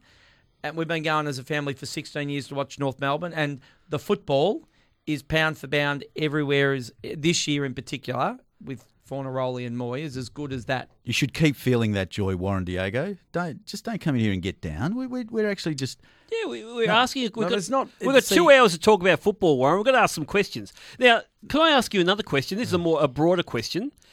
Uh, I saw somewhere on social media. I don't have the numbers in front of me now. I know I'm a data man, but I don't have the numbers in front of me. But there is talk about the numbers watching the A League uh, on SBS plus Fox being really, really low at the moment, like the lowest they've been for a long, long time. Explain that to me. Given that the football's been, I think, the best football we've seen in the history of the competition. We've got the likes of Fornaroli, Novillo, but even Jamie Maclaren. We've got Keogh over in Perth. Uh, we've got some really good players doing some great things. And uh, at the you know, Stefan Mauk, even you know, he's a he's a joy to watch there at Adelaide United at the moment. Why are the numbers And- so low? And yet the Diego's ratings are through the roof, Oh, Carlos. absolutely. That's why. Because they're, they're switching off TV and listening to the Diegos. we, we do paint the picture though, Vinny. That's we why. do. That- we do. I've got no It- idea, it's Carlos, odd, why yeah. that, that would be the case. Um, you know, I think I think Fox Sports, you know, they're pouring quite a bit into it in terms of their production. I think, you know, that's still pretty good. I, I mean, SBS, um, you know, it's free to Well, wear. they, so they don't, they don't, res- they, no, they SBS don't- don't, they- respect it. I- I- it's I- on SBS two. Uh, they've didn't got a know they world had Ga- it too. Yeah, well, well, They well, do? it's, it's not. It's their secondary channel, whatever that's called, and they've got the World Game show, which is actually a watchable show on a Sunday afternoon. But again, tucked away between one and two on a Sunday. You know, if you don't tape it, you won't necessarily watch it. So SBS don't respect it. I don't care what people say; they don't respect it, and they're trying to offload it. Yeah. But the numbers have been better on Fox over the years. So what has happened? There's a lot of competition, and that's not to say why are people not turning it on because you're making choices. Look, uh, it's hard to know. I mean, you know, have they been? Have they been? Have they been? Uh, maybe uh, had the wool pulled over their eyes with the with the with what's been out there in the media? it Suggesting, hasn't been a great season in terms of the the um. What a, the movie goer, the the casual The theatre goer. spectator. Is that because theatre- of the lack of big name marquees? No, I think it's got to do with some of the stuff around the crowd and, Well, and all yeah, that sort of stuff that happened over the Christmas period. Yeah, Jo- this is my theory, just from from from Vinny Land.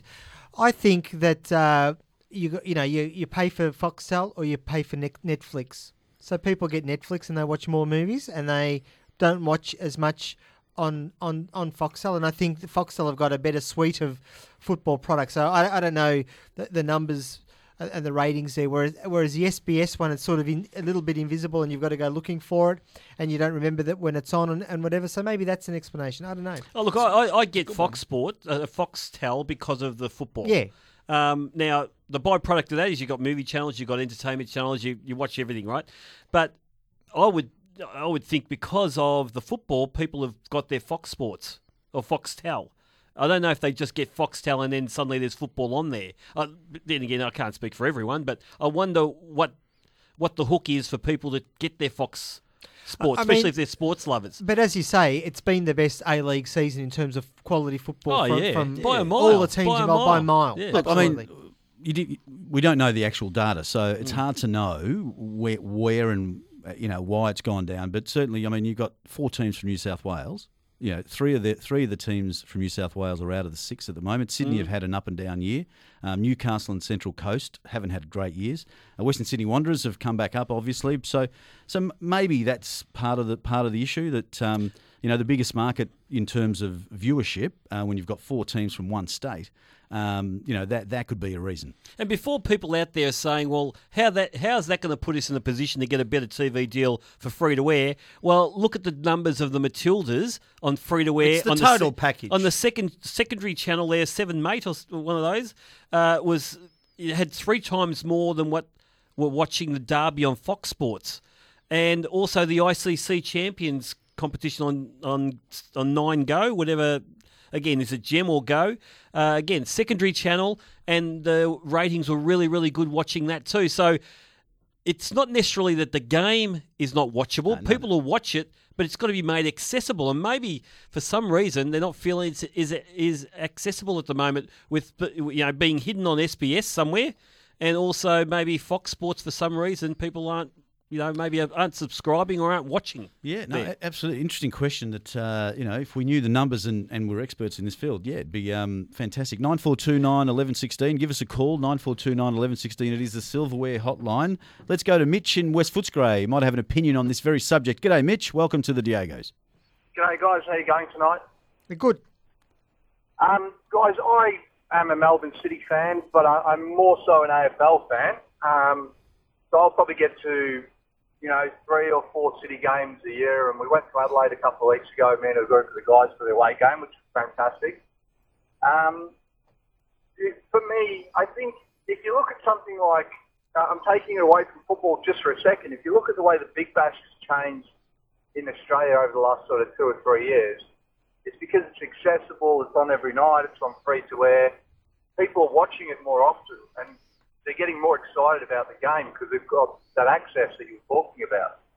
So, um, you know, a lot of people are going to drop off Foxtel in the next couple of years because what's happening is they've lost the Premier League to um, Optus, and people are going to go, you know what, I, I really like having access to watching a lot of Premier League games and this is another draw card. And you pair that with, say, um, the AFL, you can just buy an AFL pass.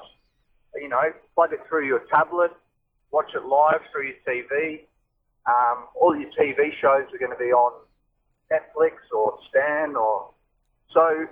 I, I think the key thing is getting the FFA to um, get behind these marquee marquee players, and also trying to get a really good deal with a free-to-air network, which will get uh, more people watching it more often, get them more excited about it, and want to be at the game. Well, that's a very yeah. I think you're right. I think the what, what the free to wear people do is very important, but uh, I think sometimes they've got to want to do it, and I think that uh, I think in the past perhaps competing for AFL rights has also perhaps stopped uh, the free to wear channels to to go after world football in the same way. So it'll be interesting to see whether they come to the party on that one. But with the secondary channels now, they need content, Vinny. Yeah. And they've got proof that with the Matildas numbers and also the ICC numbers, they've seen what numbers can potentially happen on pay per view uh, with derbies, and multiply that by three or four if it's on if you know on free to air. So. I, I don't think it's a reflection on the game. Mm. or who wants to watch it. It's just accessibility, and uh, I'm kind of hoping the free to air networks realise that. I must admit, I thought there were some figures that came out that were quite positive about that. So I, Yeah, I, I, I there was a discussion with you because no, I didn't no, know. no, But no, there was um, a discussion on on uh, uh, social media today about Right, this. okay. I didn't see the figures, Yep. but I, I was a bit surprised that they're saying that the numbers are down. But that who knows where that right. news came from? Well, let's go. Just uh, the last last uh, caller on this topic. Let's go to Scott and Layla. G'day, Scott. Well, g'day, Diego. How you going? Yeah, very well, mate. That's the way. Um, just uh, quickly, I agree with everything you've said just then. Um, if we had a little bit more uh, free-to-air exposure, it'd probably help the game. But um, a good marketing ploy that uh, Melbourne City employed tonight was offering the discount on the tickets uh, to people who were just at the AFL game. Um, the, the Cats and the uh, Hawks game. Um, to be honest, I took advantage and grabbed a ticket off a, a Hawks fan on the way into the ground because my three game membership had just ran out. Uh, so I got the discount as well. But that's a brilliant effort uh, from the club to bring in um, some AFL supporters to the to the A League. Um, there was more than more than enough uh, Hawthorn and um, Geelong uh, jumpers in the crowd, and I just thought that was a brilliant ploy from the club, and more A League sh- clubs should be doing it. Yeah, no, I agree with you, Scott. I did comment to the guys before I, before with the show tonight that I was really surprised by the number of Geelong and Hawthorn fans that were at the A League game, and some of them obviously had free um, tickets through the deal, but there were lots of guys that had had their memberships around their neck that had come from Hawthorn and gone, and ultimately the success in building A League clubs comes from sports fans and those people that are going to the AFL and are members of A League I mean of AFL clubs. They're the ones that we should be getting to go to A League games because there is a crossover now, and you know you can get both, and you've got to build that. If if there is a hundred people that came from the Hawthorn Geelong game tonight that came along for the first time and watched Bruno Fornaroli and Harry Novillo, they're going to think about coming back. And there are as many, um, I'd say, exotic's not the right word, but there are so many exotic membership packages one game, two game, three game, not whole season passes that you got to tap into. And I reckon those people that came along as Geelong fans and Hawthorn fans, they'll be coming back. We talked about a bit about it in the first uh, hour as well, and, and even before the show.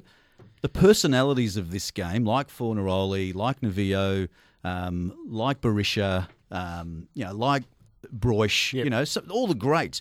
There should be a procession of them standing up on a regular basis, talking to the community about this game because it is a fantastic game. Carlos, the product, as you've said, is wonderful. It's the best it's been for forever. We've got you know guys like Bruno Fornaroli, you know Maclaren from you know Brisbane who is scoring for fun as well. You know we've got some great players. Keogh's back.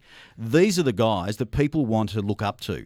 These are the guys that will bring p- people to this game and, and, and we'll get viewers because what those the two of those goals tonight you could have seen anywhere on the world stage in the big leagues and they'd be talking about those for years for ages for You know, ages right it's, it's very interesting, Rodrigo. In the past, we've had star players come and, and they've they've brought a bit of momentum because they're either Kewell, Harry Kewell or David Villa, and so people would come and check them out, or Damien Duff, and and and that's been one way of doing it. But this has probably been a season where the the stars have come to us a little bit unknown, and and and and for those who go to the game, they know, oh my God, Fornaroli, how can you not?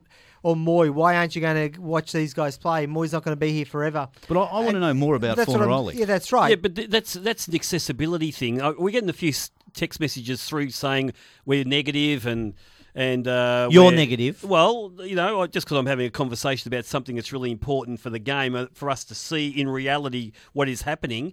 Uh, I think there's nothing wrong with. People, people who go to the game love the game. People who watch the game love the game. They know Fornaroli, they know Novillo, saw the great goals tonight. The big issue we have is accessibility to the game. You're saying people don't know about Fornaroli. Well, why don't they know? Because he's not on SEN. He's, you know, he does his after-match thing, but we don't see him on uh, some other type of show uh, like they get AFL footballers on morning breakfast shows and so. Uh, we, they just we just don't see them enough. They're not on free to wear.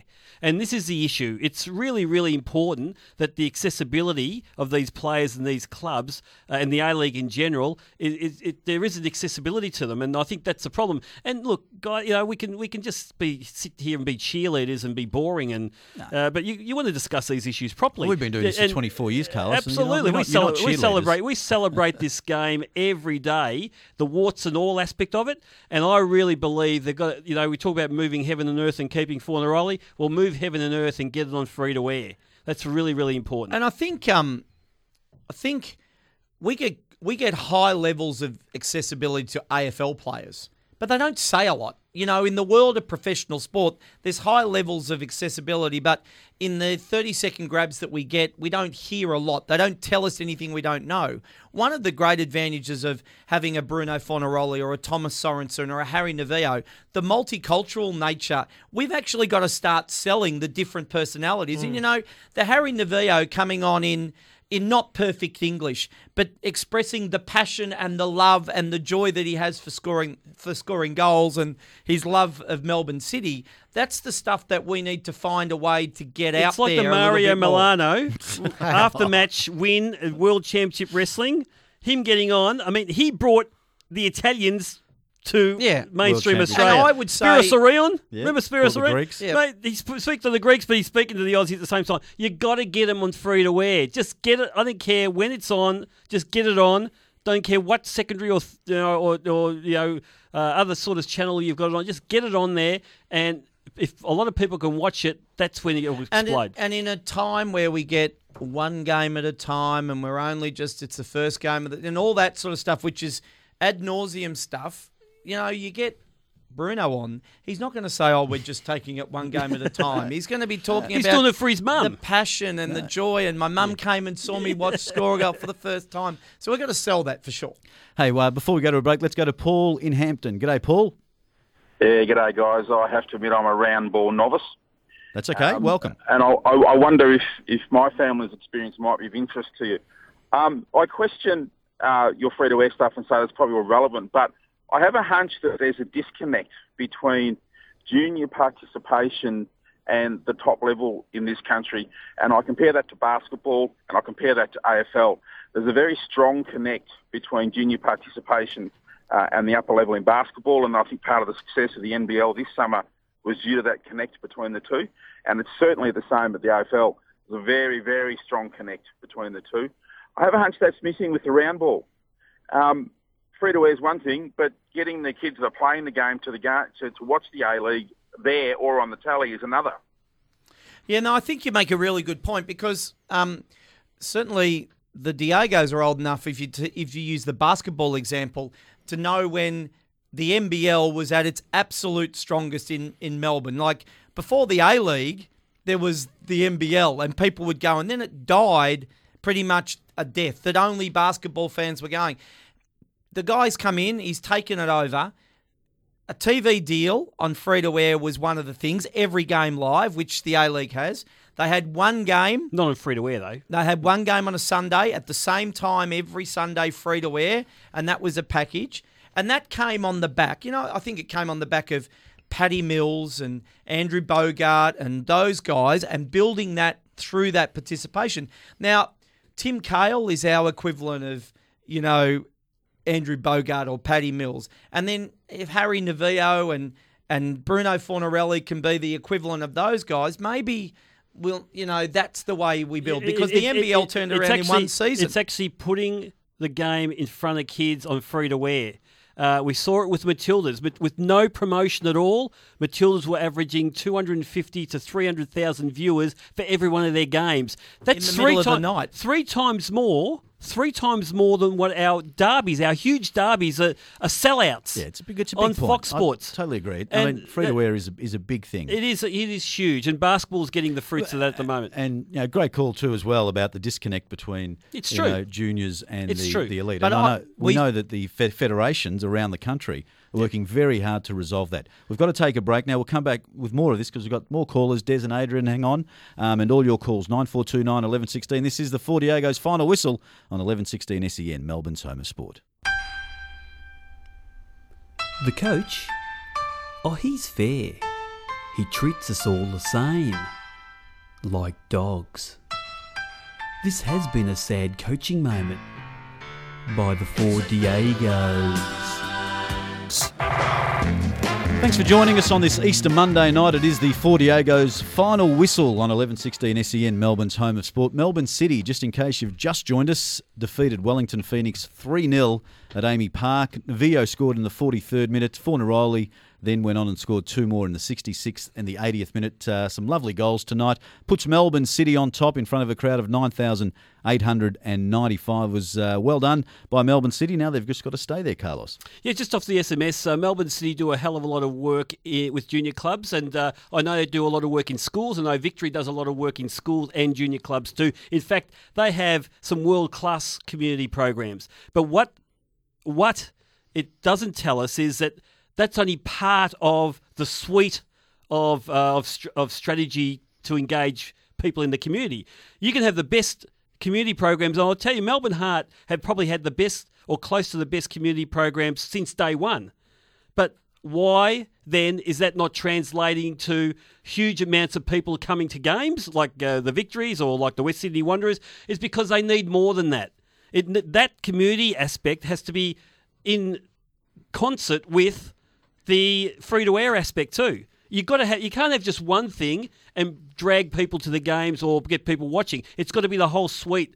It's a, it's a multi prong approach, if you don't mind me saying. No, no, I totally agree. I think uh, the game, though, it gets tongues talking, and, and, and like we, we've said a few times tonight already, the sort of season we've had and the, the fact that you've got quality players in lots of teams, and even in Melbourne, you, you may be a City person or you might, might be a Victory person, but there are things to talk about to do with both both teams. And so even that contributes to the interest in the game. And and you may not you may not be a fan of the game but if you hear two guys talking about you know having it out on you know city v hmm. victory in the office you're gonna you're gonna get curious. And hopefully that translates at some point to yeah i'll come along to to a game with you. Yep. Give us a call tonight, 9429 1116. It is the Silverware Hotline. Melbourne City, fantastic win tonight. But uh, Des in Greensborough uh, wants to continue the discussion we had before the break. G'day, Des. Welcome to the Diegos. Yeah, g'day boys. How you going? Yeah, not too bad, thank you. That's the way. I uh, I've uh, been brought up on AFL, uh, 40 years worth of that, um, but I'm slowly losing interest in the AFL and turning to the uh, to the A League. Um, that's on the back of probably Melbourne Heart and Melbourne City, um, and yeah, Victory sort of had enough supporters. I wanted to get on the underdog, but I think I think the main point for me is, um, and you just mentioned about how people talking at the water cooler. I work with 50 other blokes, and there's one other guy talks talks about the A League, and that's it, just myself and him. Mm. And it's it's purely, from from my point of view, uh, a free to wear argument. The Big Bash took off as soon as Channel 10 owned it, and um, I feel like the A League now that it's crept in, the finals are going to be creeping into an AFL season. Is a is, I think that's that's no good. It needs to be a shorter season, and someone own the actual free to wear side of it and program part of that towards some juniors. Have a junior program. I remember growing up as a kid, there used to be a uh, AFL squadron or a junior supporters club every Saturday morning. You tuned in, and that's what you did. Um, I don't see that with the A League. Yeah, and as, as there's more money from free to wear, you can develop those products. There's just while we got you, mate. Uh, you, you said you sort of lost a little bit of interest in the AFL, um, and you're now moving more to the A League. Do you see yourself staying with the A League, and if so, what's making you stay? Uh, I like the summer aspect of it.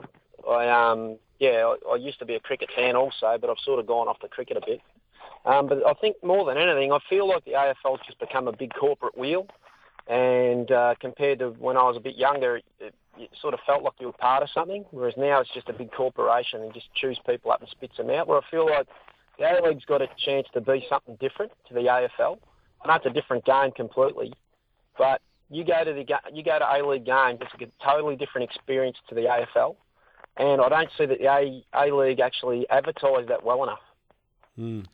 Totally agree. Well done, Des. Really appreciate your call. Stick with the game, mate, and keep listening to Diego's because uh, and, and keep calling the Diego's because it's uh, callers like you, that the Yeah, FFA, great um, feedback, yeah. you know, and and the clubs. Um, are trying to target, but also at the same time keeping their core constituents, um, you know, happy as well. There's some texts you get uh, throughout the night, and one one sometimes just really sticks out. Diego's at this time of reflection. Is it right to revel in Sydney FC's misfortune? It's always right. Anyway, That's another show. That's another show. Thanks for that, uh, Anonymous. But let's go to Adrian in Wantirna South. G'day, Adrian. Welcome to the final whistle. Hey, gents, how are you tonight? Yeah, very well. Always love talking about the World Game, mate. Uh, I can't believe nobody's rung up uh, wanting Ernie Merrick to be sacked. You know? I, was, I was sure I thought that would be the first 10 calls off the. That was a bit, a bit of a flashback to the old days. No, they, they- no, they're doing it on the 40 Diego's New Zealand edition Yeah. over in Wellington. We've franchised. We're a bit like the Wiggles. We're franchised. Yeah. And uh, it's, uh, all the victory supporters, I'm sure, you know, back in the old days, they used to win in that ring up and complain. Oh, Anyway, absolutely. We, we, I had I had a big blue. If I could take you back here, Adrian, many years ago with three other Diegos on air, and uh, by the way, Warren was one of them. And they all were calling for Ernie No, Merrick's that's- sacking, and they were on top of the ladder Entire and lost, shows. and lost one in fifteen, and they were calling for his sacking. And Warren's explanation was, do you remember the explanation, Warren? It's the vibe, It was Carlos. the vibe. It's the vibe. That's right. Anyway, go ahead, Adrian. Um, look, just uh, one, a couple of different points. Um, you're kind of talking about something that's uh, you know, about the growth of the game, and it's uh, the way I kind of see it is it's not just it goes beyond obviously um, the free to air component because we obviously all remember the Channel Seven scenario from years back. It's having a partner that's really engaged in telling the narrative and people that will engage with the product. So it's kind of you know Channel Ten and the Big Bash the Big Bash was um, quite good on Fox Sports. You know, they had the content and everything like that. But Channel 10 really kind of made it their the jewel in the crown for the summer. So you do that. I think then you know, if you get a partner that is willing to kind of you know really make you number their number one focus over that period, I think that's where it'll will go a long way to really seeing the game explode. But uh, yeah. I, I think- agree. yeah, Yeah, was- I, I really agree with that, Adrian. I think Channel 9 showed with the ICC, the Champions Cup, that with Ronaldo coming and they had, uh, what are the other teams? Man City and they had Roma, uh, throw in a Melbourne victory in there too. Suddenly they were actually promoting what was happening on Gem on the main channel. They had the ads and they hmm. actually had some of the players on and the morning shows. Cristiano Ronaldo Yeah. at you know training and Yeah, the, on the Today shows, and there's that cross type promotion. And Channel 9 were actually warming to that. And I saw a distinct difference in the way they were doing it to when they did. Remember, they did the World Cup. They bought a couple of games from SBS and they did some of the bigger, like England, Argentina. I forget which World Cup, but Andy Harper was the host of it. This was, and they really paid disrespect to the game when they were doing it. I, I was really put off by the way Channel 9 did it all those years ago. But the way they did the ICC tournament, I thought, yeah, they're, they're getting curious about this. And I think if you bring the big names and you can pay for them with a big free to air money coming in, suddenly I think you'll find that there's new respect because there's a business case for them. Yeah, and look, and I also think that uh, you've got to do it. You you've got to want to do it properly, as you say, and you don't just televise games. You've got to have a couple of shows around the games. Yeah. Not, not unlike the footy show, Yeah. and, and things like that, and and th- this is where I think Foxtel have done a really good job with it, and, and maybe the only thing holding Foxtel back is that people don't all get Foxtel. absolutely. Thanks for your call there, Adrian. Great points again. Um, 9429 11 16. Give us a call. Um, I'm a, just off the text message. I'm a soccer fan who isn't connected to the game, and it's because I'm not connected to any of its players. Get us connected to the personalities of the game. That's the key. Uh, then we've got to keep these players we fall in love with, but that's another challenge. Yeah, I agree. That's, that's, I that's a agree with good that. point. Um, 9429 11 16. Let's go to Jim in Hawthorn. Good day, Jim. Good evening, Diegos. How are you going? Yeah, very well. I haven't spoken to you for a little while. How's how are you keeping? No, good. I just on the the second, I'm the second one that's. Uh, I'm going to say something here, and a lot of people drop off and go, "You're joking." But after this season, uh, I'm giving the AFL away again. uh, I, I, the last one I just said to you, I'm, I'm uh, I, I jumped on the A League because of the, the the summer. I wanted something to do in the summer, and I was a soccer fan anyway, but I was more in the in the AFL. But it's gone to corporate, and it's all about bums on too much money. And when it comes to the finals, I pay five hundred dollars, um, that you know, a, a year for a reserve seat at the MCG. I go to eight games, and then uh, it comes finals time, they want to charge me another six hundred bucks, and I end up sitting up with the pigeons up the top. During the during the year, I'm uh, you know they're, they're willing to take my money, but then I look down and there's corporate sitting there eating lunch, and then there's somebody else sitting there. Uh, that only goes to one game and they're sitting in my seat that I've paid money for. So that's it, it's just getting and you phone up and it's a it's automated.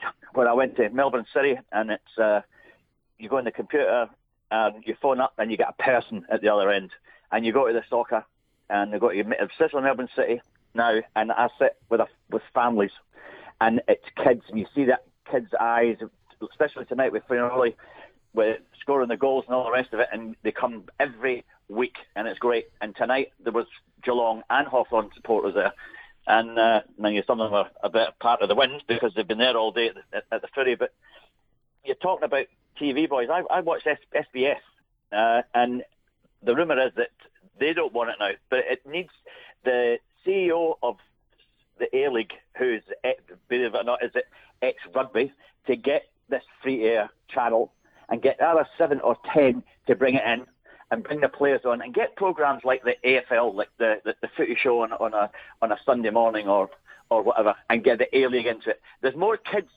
junior wise playing soccer than there's AFL, but what happens is as soon as they get to uh, senior school, they all turn to AFL, and they need to grab them before they do that.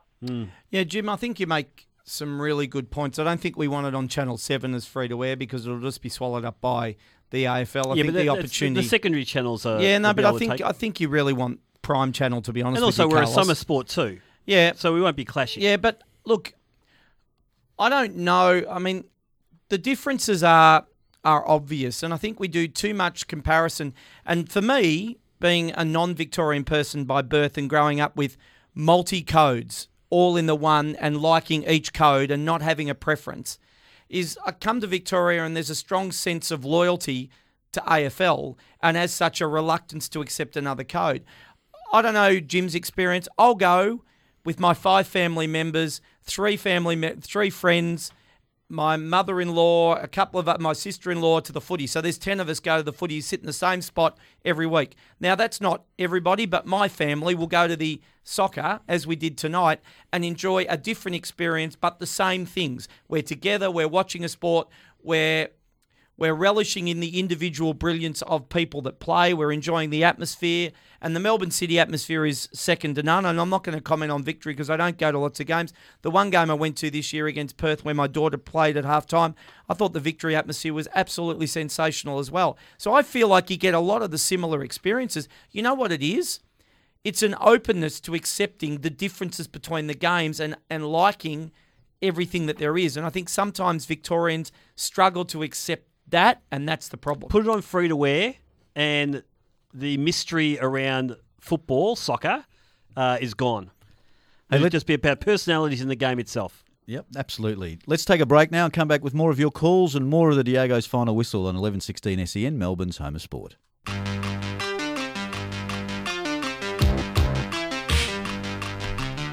How much do you feel the game? Do you feel it like Brazilian commentators do? Miller. A briga é com o Adilson.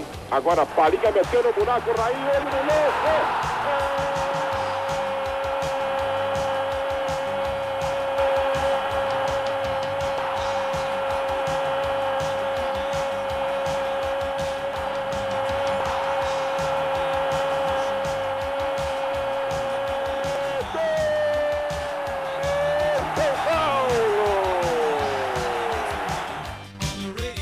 Company tonight on the final whistle. Melbourne City defeated Wellington Phoenix 3 0. It was the Fornaroli show in the second half with Novillo as well, who scored in the 43rd minute, and then Fornaroli scored in the 66th and the 80th minute. AAMI Park, 9,895 people were there. It was a good crowd, some great goals tonight. Make sure you get a chance to see them. 9429 1116, it is the uh, silverware hotline. It's been going off tonight. Yeah. By the way, Rodrigo, just you know, we were talking earlier about you know throwing, giving Fornaroli the farm and doing whatever you can to keep him. I Paying like- him stupid money. I liked how one one caller said uh, he could have my car, and I think that's another angle in where Melbourne City fans all offer him something. yeah, okay. that would be unprecedented. Like a donation. That could Yeah, be a hot you know. topic on Wednesday night, boys. Put him in your will, kind of thing. That's yeah, 'cause right. That's future Yeah, yeah, payments. yeah. That's superannuation Yeah, for him. Yeah, it's going to be good Yeah, times. Yeah, no, it's very interesting. Uh, we can come up with anything. A car in any suburb. Yeah. If you have Petrol a, vouchers. If you have a daughter that's ready to wed. Yeah, look, if the, Jeez. if the Pass FFA it want to pay us as their What's the marketing A- department. hey, uh, while you're reminiscing, get Lubo on. That was a uh, text message. Obviously, listened to us many, many years ago. Yes. And the soccer how is- long ago was that Lubo interview? Milicevic? You, c- you could get Fornaroli an audience with Lubo. They, Yes, they, they would that's a true, meeting that's of true. two minds. Hey, um, here's a couple of uh, interesting text messages before we go to Matt in Rowville. Dear Four Diegos, if City get to the final and it's held in Melbourne, the FFA might as well move it to AAMI because unless it's against the victory, they won't feel Etihad unless uh, Oh, they their will. passive supporters Uh, come out of the woodwork. They, they fill they fill the Suncorp every year, and what does uh, what Brisbane get average twelve No to more. fifteen? Yeah, so they No, fill it every bit more. year. No, you play it at the bigger stadium, and you'll fill it for grand final. Absolutely. Hey, let's go to Matt in Rowville. G'day, Matt. Welcome to the show. Hey guys, how are you? Yeah, very well, thanks. How was how was the atmosphere today? Mate, it was so good, especially when you're walking into the stadium and you just see this uh, helicopter just coming in to land. I thought the Sheik had rocked up. I saw that. was that for uh, Noel Gallagher? Was it Matt? Yeah, yeah, I think it was, but that, having him there, I, I, he might he might go back to Manchester and tell him to uh, sign Fornaroli at uh, Manchester City. so you reckon they'll take him? Oh, well, they're paying him anyway. That's so right. They know um, all about him, yeah. Matt. So don't worry about that. Yeah, I know, but um, I just look, boys, tonight was fantastic. It's good to see the players are getting involved with the fans as well after the game. I saw Harry Harry hand one of his shirts and his boots to some kids after the game. But on a down note, I think the Wellington Phoenix bench should be ashamed of themselves because when we did that minute of applause for the deceased uh, Dutch player, Johan, Johan Cruyff? Cruyff, yep. Yep. Every single person in that stadium got up and did it except for that Wellington Phoenix bench, and I think that was an absolute disgrace and very disrespectful. Yeah, no, that's absolutely correct. Did, They- the, did the City bench get up? Yeah, no, they did. Okay, yeah, yeah. John van 't Schip had all the City bench up, and most of the crowd got up, and it was a respectful clapping. So, yeah, there's definitely no doubt the Wellington Phoenix bench didn't get up, and I don't know what the reason for that was, but no, That- they didn't. Surely that wouldn't have been deliberate. No, I wouldn't have thought it was That, deliberate. that could come up in a job interview. You know that. Yeah, You know when but- we did, and you didn't stand up apparently when you did. Uh, look, obviously Matt noticed that, and uh, a lot of other people would have noticed that. But knowing Ernie Merrick, Yeah, he wouldn't. there's no way that bench, and also some other players on that bench, there's no way that bench would have done it deliberately, uh, knowing that uh, that was coming. Maybe they weren't informed. Who knows? Because the players didn't stop, did they, Warren? They just no, kept no, playing. no. There, there was a there, there. It, it came at the seventeenth minute. and I think it.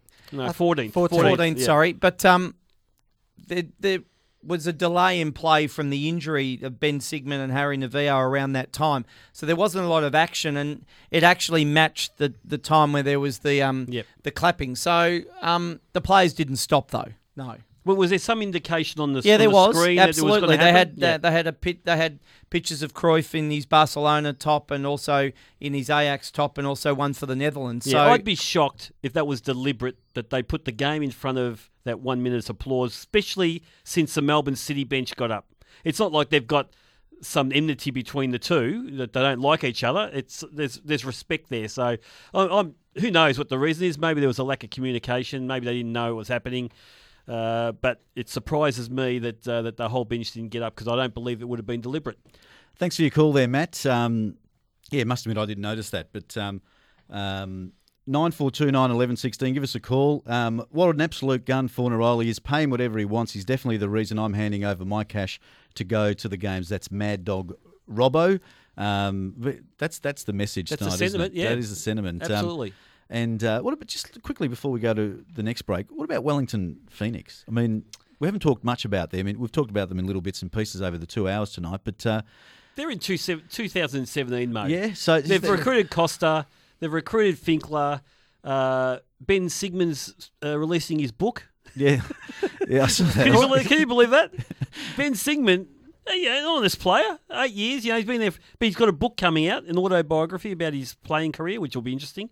Um, but I think the rest of the guys probably know their future is going to be cut short because I think Phoenix, with the extension of the license, are now going to you know throw the kitchen sink at getting the best possible squad. And starting with Barbarouses and Finkler is not a bad start. I'm not sure whether Finkler is their marquee.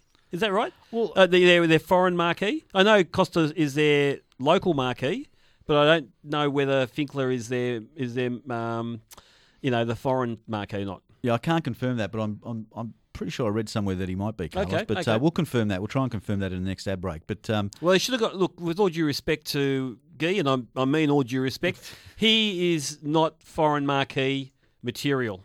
He's a really, really good player. He should be the highest paid in the squad, but he's not foreign marquee. If that's what they're going for, um, you know, and he's a good player, but he has he's not a complete player. yeah, no, we'll need to check that. But Yeah. um, hey, let's take a break now and come back with more of the final whistle on 11:16 SEN, Melbourne's home of sport. 1116 SEN, the Four Diegos. Coming around the home stretch now, of course, it's uh, been a big night for Melbourne City. They defeated Wellington Phoenix 3 0 at AAMI Park in front of 9,895. We confirmed that uh, Guy Finkler um, is on a marquee contract at Yeah. uh, Wellington Phoenix. So there you go.